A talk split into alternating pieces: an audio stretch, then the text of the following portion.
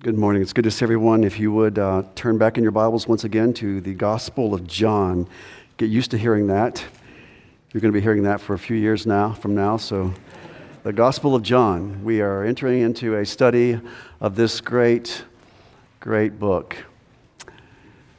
We finished up Second Peter, I guess at the end of April, did some topical studies, and now we come to a study on the Gospel of John. Those introductory verses were read to you earlier. And I would just say this one theologian put it this way Leon Morris said, John is a book of wonder and complexities. He said it is like a swimming pool. A child can wade in it, and an elephant can drown in it. He says, that kind of a book, end of quote the same time. You can wade in this book and you can drown in this book.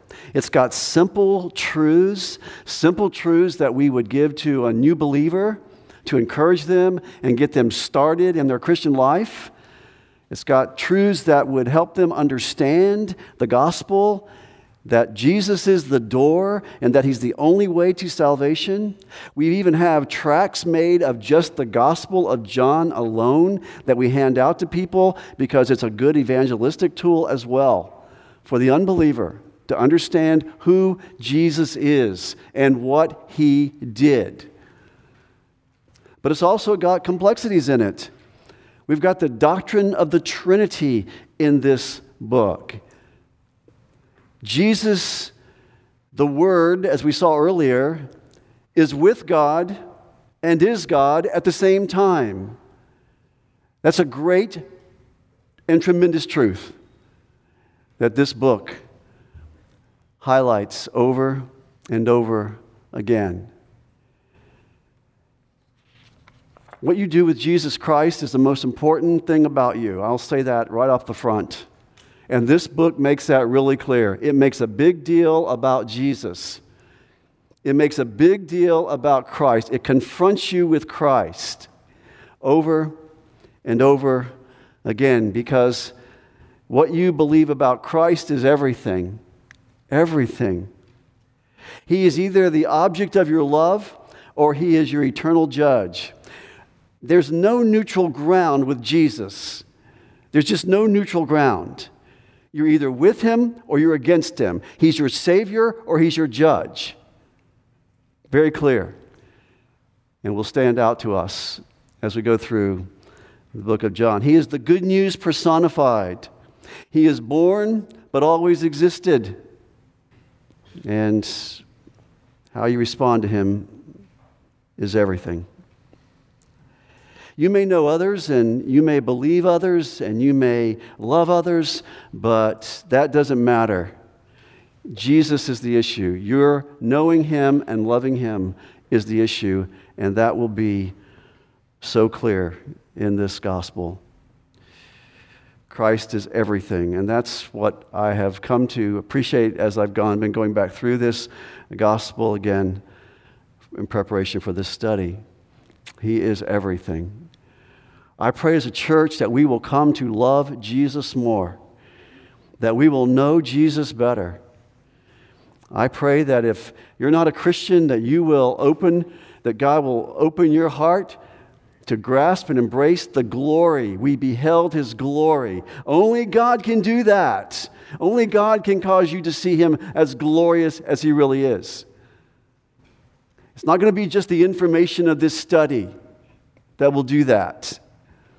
It will be God using the words of Scripture to open your heart to the great truths of who He is. The author is John. How do we know that? How do we know that? Because it certainly doesn't say, I, John, son of Zebedee, write. He doesn't say that.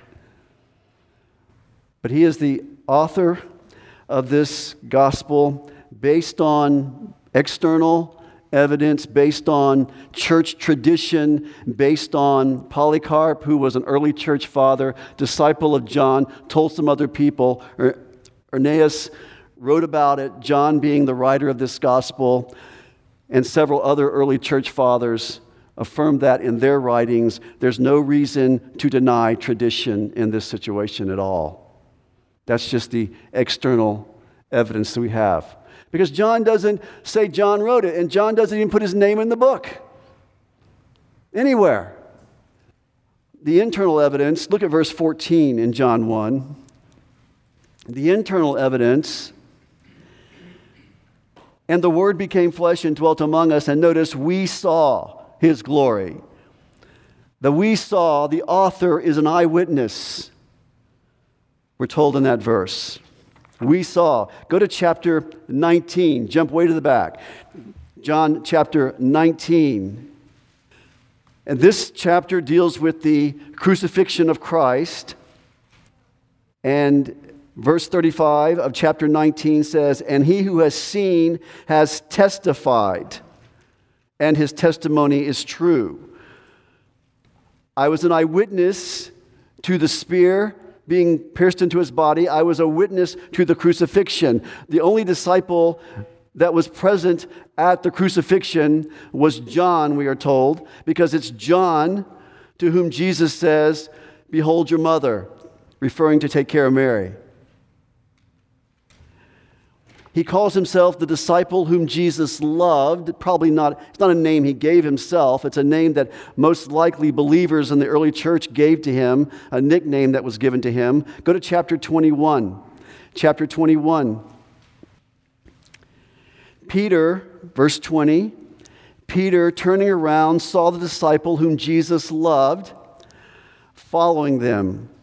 This is the scene after the resurrection, and they're gathered there on the seashore and they're fishing, and uh, Jesus has made an appearance to them. The one who, who also leaned, the one whom Jesus loved, who also leaned back on his bosom at the supper and said, Lord, who is the one who betrays you? You can read more about that in John 13, but the point is just stay with me now in this chapter. Verse 21 So Peter, seeing him, said to Jesus, Peter, seeing this disciple, said to Jesus, Lord, what about this man? Jesus said to him, If I want him to remain until I come, what is that to you? You follow me. Then verse 23 Therefore, this saying went out among the brethren that that disciple would not die. Yet Jesus did not say to him that he would not die, but only if I want to, him to remain until I come. What is that to you. Verse 24 This is the disciple who is testifying to these things and wrote these things, and we know that his testimony is true. The author of the book of John, uh, of John is. Uh, was the disciple whom Jesus loved. He was present at the Last Supper, we learn from this passage. He was at this event in John 21. If you do the math right, equals John. Go to 21 2. Go back up to verse 2. Simon Peter and Thomas called Didymus and Nathanael of Gal- Cana in Galilee, and the sons of Zebedee, and two others of his disciples were together. So you've got this group of disciples in this John 21 event at the seashore. Point is, the author of John has to be one of the people in that group right there. Okay? We know it's not Simon Peter, not Thomas and Nathaniel. Sons of Zebedee are John and James. James was martyred, so James couldn't have wrote it, and two other disciples were together. So it has to be one of these individuals. Peter, James, and John were very tight, very close associates of Christ. Interesting that, Pete, that John's name is not mentioned.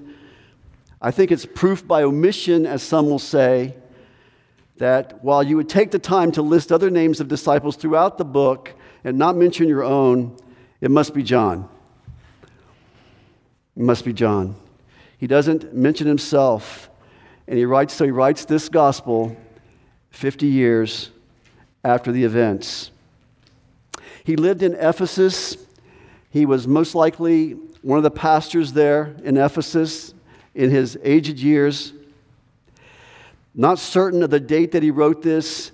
80 to 90 AD is the consensus among most Bible scholars. So it's a very late, very late writing, 50 years after the events that he's talking about he writes the Gospel of John, followed by, very old man, followed by 1st, 2nd, and 3rd John. Eventually, he is sent to the island of Patmos and he writes the book of Revelation. This was a busy elderly man, okay? That's my point from last week. A very busy elderly man with a very, very strong ministry going on. It does seem that John is familiar with the synoptic gospels. What do I mean by that? There are four gospels. Doesn't mean there are four gospel messages, just means there are four, uh, four gospel writers uh, who are presenting the gospel message, the one gospel message, through differing viewpoints. Um, and John is very familiar with those writings. They've been out there for a little lo- longer. He seems to uh, refer to those in different ways throughout this book. But John is different than the synoptics. Synoptics means similar. The other three are similar. The other three focus on, uh, on the ministry in Galilee. John starts out in Judea. So there are some differences in the way things are written. John includes things the others do not include. John includes uh, the blind man being healed. John talks about the bread of life. The others don't talk like this. John talks about the high priestly prayer. They don't mention that. John talks about the Samaritan woman. John talks about the Trinity. John centers his, his uh, uh, book around seven miracles. The others have much, many more miracles than that in their books. But that's just shows you the difference in perspective, but he wanted to complement what the others had done. He wasn't to contra- there's no contradictions whatsoever. It gives a complete picture of Christ and his ministry and his, his reasons for coming. So the four gospels are meant to do that. And and you say, well, what's the purpose of the book? Well, you know, you, it'd be really hard if you read the book to say, well, what's the theme? And well, John makes this really easy for us. And he tells us, turn to John chapter 20. In John chapter 20, verse 30,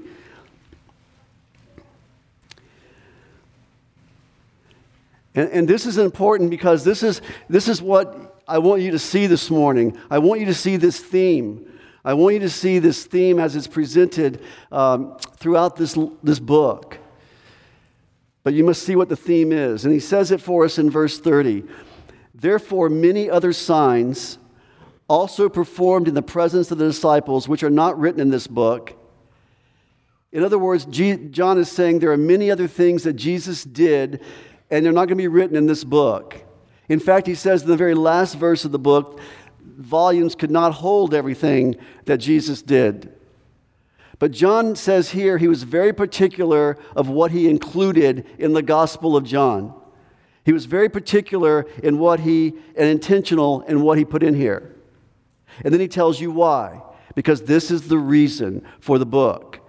But these things, oh, excuse me, but these have been written so that you may believe, notice, that Jesus is the Christ, Messiah. Christ, Messiah means the same thing, the Son of God, and that believing you may have life in his name. My purpose is this, John says, is to convince you that Jesus is the Messiah and the Christ, and also that you might believe that he is the Son of God. See, it's a two part theme. Messiah, Son of God. He wants his readers to know that he is the one the scripture said would be the Messiah.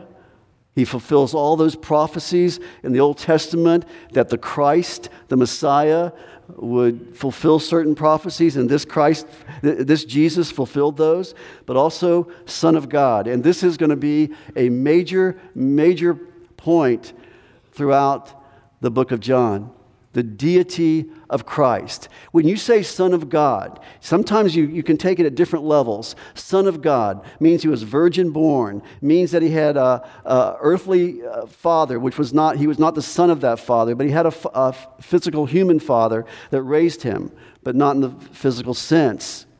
Um, but you can also use the Son of God another way line of David the Son of God or the Messiah came from the line of David. Psalm 2. Pay homage to the Son from the line of David.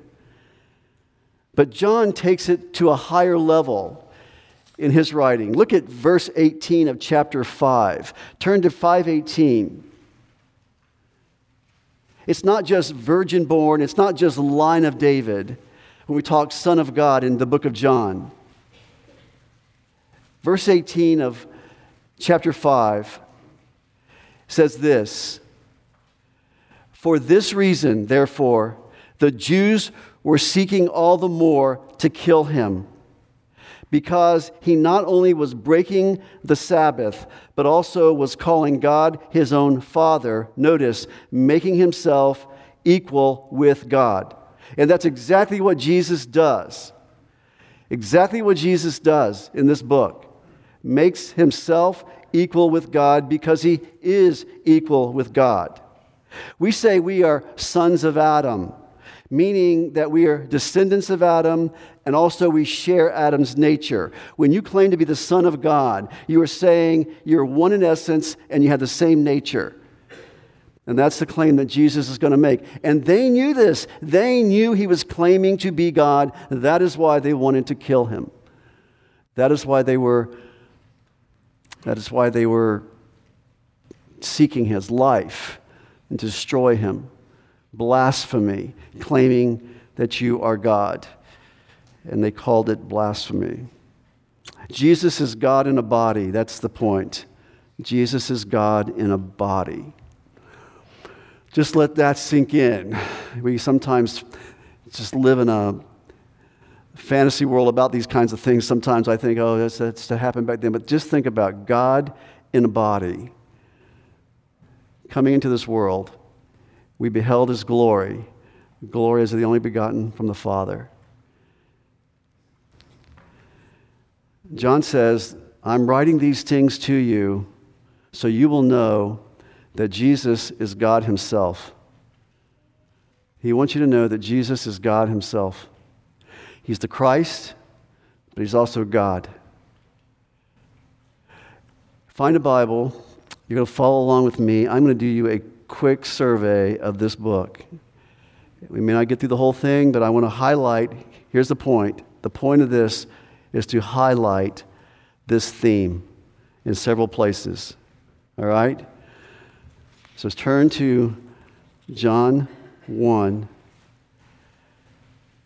John chapter 1. Jesus is Messiah, Jesus is God. You have two responses going on here belief and unbelief.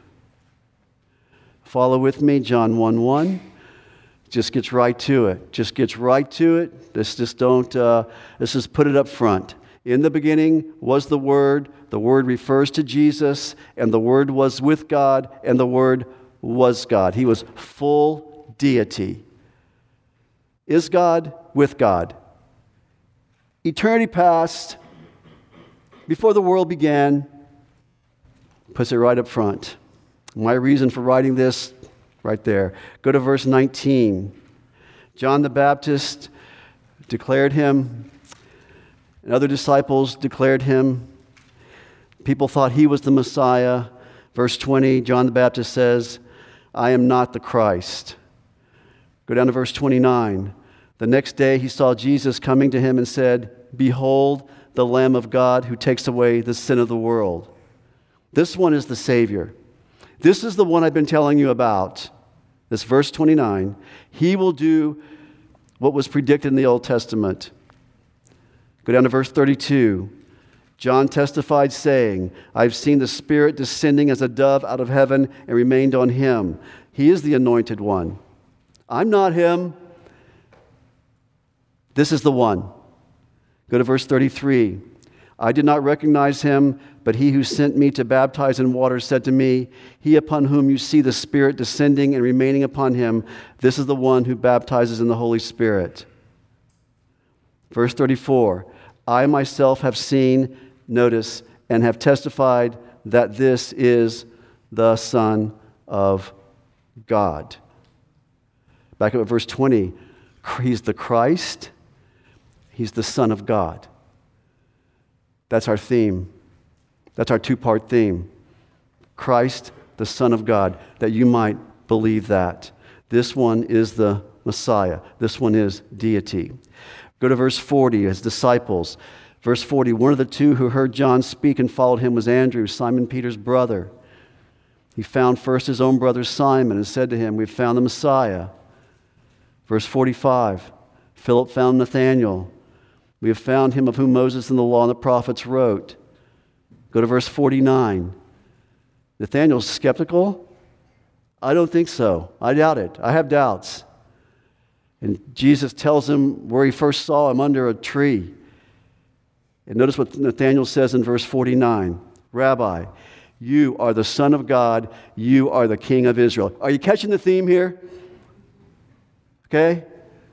You are Messiah, you are Son of God. Everything you're going to see now, we're, going through this whole thing, but folks, just hang on to your pew because I want you to see, see this over and over again. 211. Miracles just strengthen this. This is the, this is the wedding at Cana, one verse in chapter 2. I'm going to highlight. This is what he, he, the miracle just proves it. As we begin to see these miracles, this is the first of the miracles. Verse 11 This beginning of his signs Jesus did in Cana of Galilee and manifested his glory, and his disciples believed in him. I have written these things that you might believe. This convinced these, believe, these disciples, and they believed. Not just the disciples, go to chapter 3. Not just the disciples who saw this and were convinced. There was a man named Nicodemus. This is not in the other Gospels. This scene here is not in the other Gospels. John 3 1 and 2. There was a man of the Pharisees named Nicodemus, a ruler of the Jews. He was the teacher in, in Israel, a prominent teacher in Israel.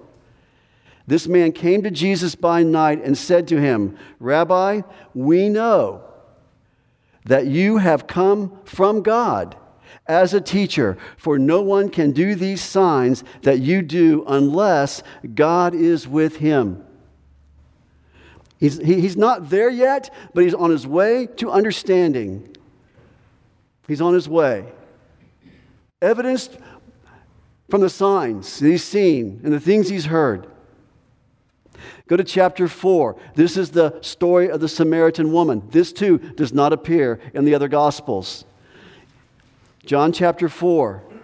Look at verse 17. You recall the Samaritan woman. She's amazed. She is amazed that this man at the well knows her past. She is amazed that he has this unlearned information about her. She is amazed. The woman answered and said, I have no husband, because he's asked about her husband. And Jesus said to her, You have correctly said, I have no husband. That's a good answer. Verse 18 For you have five husbands, and the one whom you have now is not your husband. This you have said truly. The woman said to him, verse 19, I perceive that you are a prophet. There's something unique about you. You have this unlearned information, this unlearned knowledge that only God could have. You're a prophet. Go to verse 25. Back and forth, question answer. The woman said to him, I know that Messiah is coming, he who is called the Christ. When that one comes, he will declare all things to us. And Jesus makes this statement, this very open declaration to this woman I who speak to you am he. Folks, you, if you break this down, there's a lot of English words put in here, but basically, this is an I am statement. I am. I am. It's a declaration to this prostitute of who Jesus is. I am He. I am He. So, so a hint that He is God. Go to verse 28. The woman left her water pot and she went to the city and she said to the men, very excitedly, Come, see a man who told me all the things that I have done. This is not the Christ, is it? Verse 39. From that city, many of the Samaritans, notice, believed in him because of the word of the woman, what she testified. Verse 42 And they were saying to the woman, It is no longer because of what you said that we believe, for we have heard it for ourselves and know that this one is indeed the Savior of the world. Listen, John wants you to understand who Jesus is. He is the Christ, He is God. He does and knows things that only God knows and does. And they believe. Verse 49 you meet a royal official his child is dying. He calls on Jesus to go and heal his child. Jesus tells him he's being healed. And the man runs home. Verse 52, uh, verse 51, as he's running home, his slaves met him, saying that your son was living. He inquired of them the hour when he began to get better. Then they said to him, he got better that seventh hour. So the father knew that at that hour in which Jesus had said, Your son lives, and he himself, notice, believed, and his household. It's been good news up to chapter 4. 1 through 4, very positive. People see signs, people hear messages, and people believe. Things are about to change, though, when you come to chapter 5. It's been very positive. Now it's going to start to mix it up a little bit. In chapter 5, verse 16, this is when Jesus heals the man at the pool of Bethsaida who'd been sick for 38 years. He, he heals this man. In verse 16, the problem is he did it on the Sabbath. This is John 5 16. For this reason, the Jews were persecuting Jesus because he was doing these things on the Sabbath. But he answered them, My Father is working until now.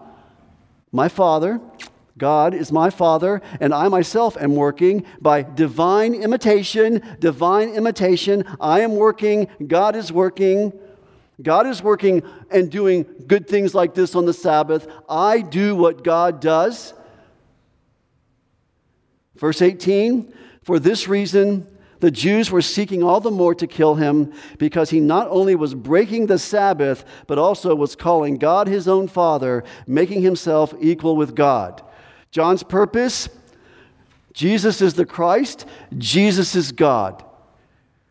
Some believe, and some don't believe. And then, eh, the end of chapter 5, he just gives four testimonies to who he is. Verse 33 John the Baptist testified to the truth. Verse 36 My very works testify to the truth of who I am, that my Father has sent me. That's verse 36. Verse 37 And the Father who sent me has testified of me. In verse 39, he says this You search the scriptures because you think that in them you have eternal life. It is these that testify about me. For if you believed Moses, you would have believed me, for he wrote, he wrote about me. He says, You don't like my claims to be the you don't like me making the claim to be the Son of God. You don't like me making the claim to, that God is my Father. He says, These all testify of me. John the Baptist did, my works did, my Father does, and the scriptures do. Moses wrote about me. Then he goes to John chapter 6, and he talks about the miracles. The, the, another miracle, a major miracle, the feeding of the 5,000. And uh, in verse 11, Jesus took these loaves, took this sack lunch, basically, and giving thanks, he distributed those who were seated. Likewise, also of the fish, as much as they wanted. Verse 14, therefore, when the people saw the sign which he had performed, they said, This is truly the prophet who has come into the world. So, is that belief? Is that a belief? No, Jesus says this is not true belief. Verse 15. So Jesus, perceiving that they were intending to come and take him by force to make him king, withdrew again to the mountain by himself alone. Jesus says, I am not here on a political agenda. I am not here to be crowned a king. I'm not here to be a political messiah. That was what they wanted him to be that they wanted Jesus on their terms, That is not true faith. He would not accept their pseudo belief, their selfishly motivated belief.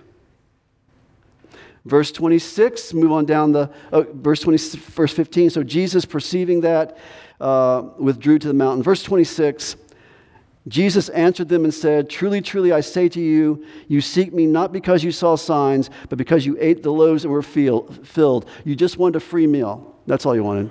You want a Messiah that will give you food and you don't have to work for. That's the kind of food you want. You just want that kind of king, that kind of Lord. Look at verse 35. Then Jesus gives a sermon about him being the bread of life. Jesus said to them, I am the bread of life. He who comes to me will not hunger, and he who believes in me will never thirst. Verse 51 I am the living bread. I'm not like the manna in the wilderness that dried up, died, evaporated, or whatever, that made you hungry again. If anyone eats of this bread, he will live forever. And the bread also which I will give for the life of the world is my flesh. And this is too much. This is overwhelming for people to hear and the audience to hear that day. And you see their unbelief. Therefore, many of the disciples they could not process this. When they heard this, they said, This is a difficult statement. Who can listen to it? And they turned away. Verse 66 As a result of this, many of his disciples withdrew and were not walking with him anymore. They followed him because they were fascinated with his miracles, fascinated with him as a person, whatever the reasons may be. Whatever reasons a lot of us have at times why we follow Jesus, what we can get, rather than to give our lives and to embrace him as our Lord. They were not willing. Verse 67 So Jesus said to the 12, He doesn't care about the crowd. I could care less about a crowd. I look at my 12, the 12. I say, Are you guys going to leave too? Are you guys going to leave also? Peter responds and says, Where are you going to go? You have the words of eternal life. Then, verse 69, he says this We have believed and have come to know that you are the Holy One of God. Our theme. All of that to get to our theme. But that's our theme. In chapter 7, not even his brothers were believing. Let me back up for a second. Go back to chapter 6 again, verse 65. I want to say this No one can come to me, Jesus says, unless it's granted by the Father, because it's all of grace, folks. Look at verse 65. No one can come to me unless granted by the Father. Look at verse 44. No one comes unless he's drawn by the Father. Understand that.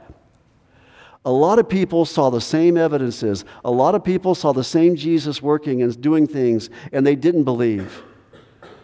But those that did believe, it's because the Father was doing something to draw them. Understand that. Salvation is initiated by God by doing a work in the heart that sees the glory of Christ. Everybody didn't see his glory. Everybody, everybody who was in the audience didn't see it. It's not because those that believe were smarter, it's because those that believed had their eyes opened. God did a work in their heart. That's an important chapter. John 7, not even his brothers were believing in him. Look at verse 5. They rejected him at this point. Later on, they will believe in him, but they rejected him, for not even his brothers were believing in him. That's verse 5. Go down to verse um, 26. He was speaking publicly. Uh, in the temple, they were saying nothing to him. The religious leaders were letting him get away with it. The rulers did not really know that this is the Christ, do they? See, the issue is at stake. Is this really the king? Is this really the Messiah? Verse 27 However, however, we know where this man is from, but whenever the Christ may come, no one knows where he is from. Jesus cried out from the temple, verse 28, teaching and saying, You both know me and know where I am from, and I have come, not come of myself, but he who sent me is true, whom you do not know. I know him because, notice, I am from him, and he sent me. And you get a divided response on this as well, verse 30. They were seeking to seize him, but no one laid hand on him because his hour had not yet come. But many in the crowd believed in him. When the Christ comes, he will not perform more signs than what this man has done, will he? Chapter 7, verse 40. Some of the people, therefore, when they heard these words, were saying, This is certainly the prophet. Others were saying, This is the Christ. Others were saying, This surely the Christ is not coming from Galilee, is he? Has not the scripture said that Christ comes from the descendants of David and from Bethlehem? So division occurred. There were some who believed and some who wanted to seize him. And then chapter, chapter 8, therefore I said in verse 24, I said to you that you will die in your sins, for unless you believe that I am He. The He is added. Understand that. The He is added to make things clear in our English, but the I am connects it to Exodus 3, connects it to when Moses asked, Who shall I say is sending me? And at the, at the burning bush, he says, I am, making a declaration of being deity. I am. I am He. You will die in your sins. Go down to verse 56. Your father Abraham rejoiced to see my day, and he saw it and was glad. So the Jews said to him, How can you say, Abraham rejoiced to see your day when you're not even 50 years old? Have you seen Abraham? And Jesus once again says, Truly, truly, I say to you, before Abraham was, I am. Not I was, I am. He is the Christ, He is the Son of God. He is equal to God. I existed fully and completely and eternally. I'm eternally God. That's John's purpose over and over again. Look at chapter 9, verse 35. Jesus heard they had put him out. This is the blind man that was healed, and he got put out of the synagogue because he believed in Jesus, or at least he was affirmative toward Jesus and saying that he healed him. They had put him out of the synagogue. And Jesus heard that they had put him out, and finding him, he said to him, Do you believe in the Son of Man? Verse 37, Jesus said to him, You have both seen him. Well, in verse 36, he says, Who is he? Jesus said in verse 37, You have both seen him, and he is the one who is talking with you. And he said, Lord, I believe. And he worshiped him.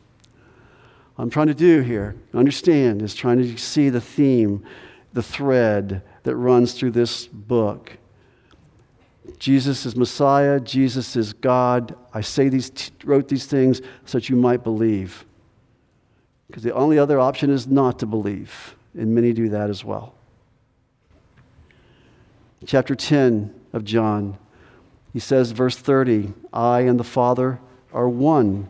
Verse 30, I and the Father are one. He makes that claim. The Jews respond. They pick up stones to stone him. They know what he's saying. Sometimes you hear, sometimes people have said he never claimed to be God. It, that's not true. We've seen it over and over again. He claimed to be God. The Jews knew what he was claiming when he made these statements. Verse 32 Jesus answered them, I show you many good works from the Father, for which, of which of them are you stoning me? Why? Healing a guy? Are you stoning me for that? What are you stoning me for? The Jews answered, It's not because of good works that you have done that we stone you, but it's for blasphemy. It's because you, being a man, make yourself out to be God. In chapter 11, this is the raising of Lazarus from the dead. Um, Lazarus is sick, Lazarus dies. He raises Lazarus from the, he, he, he meets uh, Lazarus' um, sister Sister, I am the resurrection and the life. He who believes in me will never die. That's verse 25, John 11, 25. He says in verse 26, Everyone who believes in me will never die. Do you believe this? And she says, I believe you are Christ and the Son of God. I believe you are the Messiah, and I believe you are God. Go down to verse 44. The man who died, Lazarus, is the one who died. He came forth after he had been risen from the dead. As Jesus called him forth from the dead, the man who died came forth, bound hand and foot with wrappings. His face was wrapped around with a cloth. Jesus said to them, Unbind him and let him go. Verse 45 Therefore, many of the Jews who came to Mary and saw what he had done believed in him. Jesus came, performed this miracle, and some believed, and others did not. Verse 53 they planned together to kill him. He just raised someone from the dead. Let's kill him. How does that work?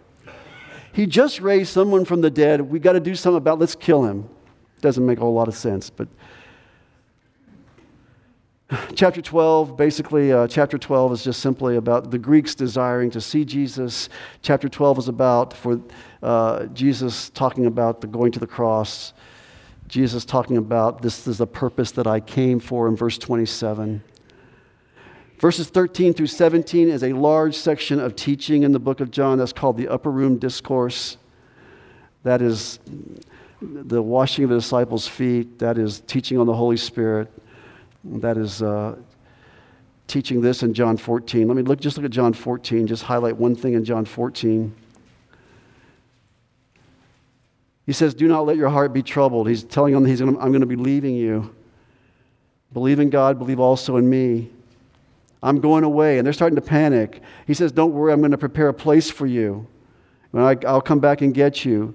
And Thomas says, We don't know where you're going. We don't know the way, rather. We don't know the way. And Jesus says in verse 6 of John 14, I am the way, the truth, and the life, and no one comes to the Father but through me. But in verse 8, John says, uh, verse 8, Philip says something interesting. 14:8 Lord show us the Father and it is enough for us. Lord give us some grand vision of God Lord, give us some grand event here that will just carry us through this trial. Just give us some vision of you, God the Father, Isaiah type vision to carry us through this trial. And Jesus said in verse 9, have I, not been, have I been so long with you, yet you have not come to know me, Philip? He who has seen me has seen the Father. How can you say, Show us the Father? How can you say, Show us the Father, when I'm standing right here in front of you? The Word was with God, and the Word is God. Go down to chapter 18. Flip over to chapter 18. Just skimming now, as you notice. Skimming. Verse 4 in chapter 18. Jesus, knowing all the things that were coming upon him, 18:4, went forth and said to them, "Whom do you seek?" So when he said to them, "I am," once again, "I am he," "I am," they fall back. Um, I think once again you have a statement of deity, but we've got a few couple years before we get to that. But that's a statement of deity. I am God. Verse 19 excuse me, chapter 9, 19, that's the trial before Pilate. The crucifixion is in that chapter as well, chapter 19. Um, he made himself out to be the Son of God, and that's why the Jews at his trial said about him, why, why do, What have you got against this man? Pilate said. And he says, He makes himself out to be the Son of God. Pilate didn't have a problem with that. there are lots of gods, but the Jews did and he felt the pressure from the Jews, and he crucified him. But he was making the claim that he was Messiah. He was making the claim that he was God. And then, chapter 20 of John, this is with Thomas. This is the resurrection. They rush to the tomb. Mary's there. Jesus shows himself to his disciples eventually. And then Jesus said to Thomas, Thomas who's doubting, Reach here with your finger and see my hands, and reach here with your hand and put them in my side. This is verse 27. And do not be unbelieving, but believing. Okay, and then verse 28 is the summary of the whole book, okay? The summary of the whole book. Verse 28 Thomas answered and said to him, My Lord and my God. That's the Gospel of John right there. My Lord and my God. You are the Lord, you are the King, and you are God, a very God.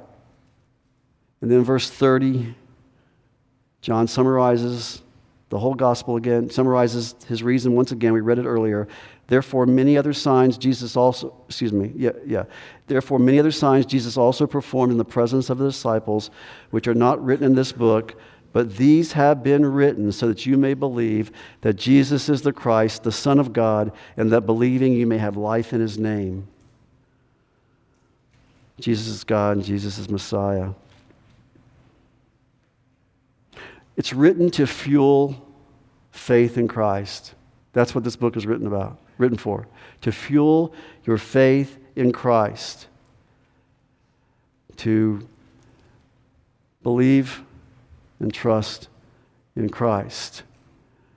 And that Christ is Lord, King, Messiah, and He is God. And when you, as we're going through this book, it's going to be saving faith, saving faith in Jesus Christ by grace alone. Like I said earlier, there are going to be confused crowds, confused skeptics. They have all this evidence, they don't believe, and it's only because of the work of the Holy Spirit that they're able to behold the glory that's in their midst. The Second Corinthians tells us that the one thing that Satan has done is blinded us to that glory. The Holy Spirit comes and opens our eyes that we might believe. We'll see that as we go through this. But if you have not believed in Jesus, I believe the study will be very important to you. I will believe it will bring you face to face with Christ. I believe it will show you the sacrificial lamb that we celebrate today in the Lord's table. And that will, it will, it will just encourage you in the fact that He is the way, the truth, and the life, and no one comes to the Father but through Him. Because what you believe about Christ is the most important thing. The most important thing. Father, I thank you for this written word that we've been able to look at together this morning.